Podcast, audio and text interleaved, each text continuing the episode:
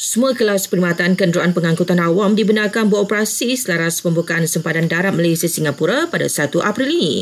Kementerian Pengangkutan terus mengingatkan operator kenderaan perkhidmatan awam rentas sempadan untuk mematuhi SOP termasuk menyediakan kod QR dalam kenderaan. Mereka juga perlu pastikan penumpang mengimbas kod QR bagi tujuan pengesanan kontak tetapi tidak perlu memeriksa status vaksinasi penumpang. Pengembara pula perlu mempunyai aplikasi MySejahtera yang sah di telefon pintar dan penuhi semua syarat pengembaraan yang telah ditetapkan.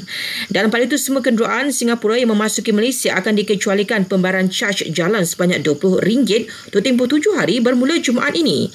Menteri Pengangkutan Datuk Seri Dr. Wee Kasyong berkata pengecualian itu bertujuan mengelak kesesakan di kedua-dua pintu masuk sempadan negara. Sementara itu tidak benar dakwaan mengatakan status vaksinasi di MySejahtera bagi penerima vaksin Sinovac akan hilang jika belum mendapatkan dos penggalak.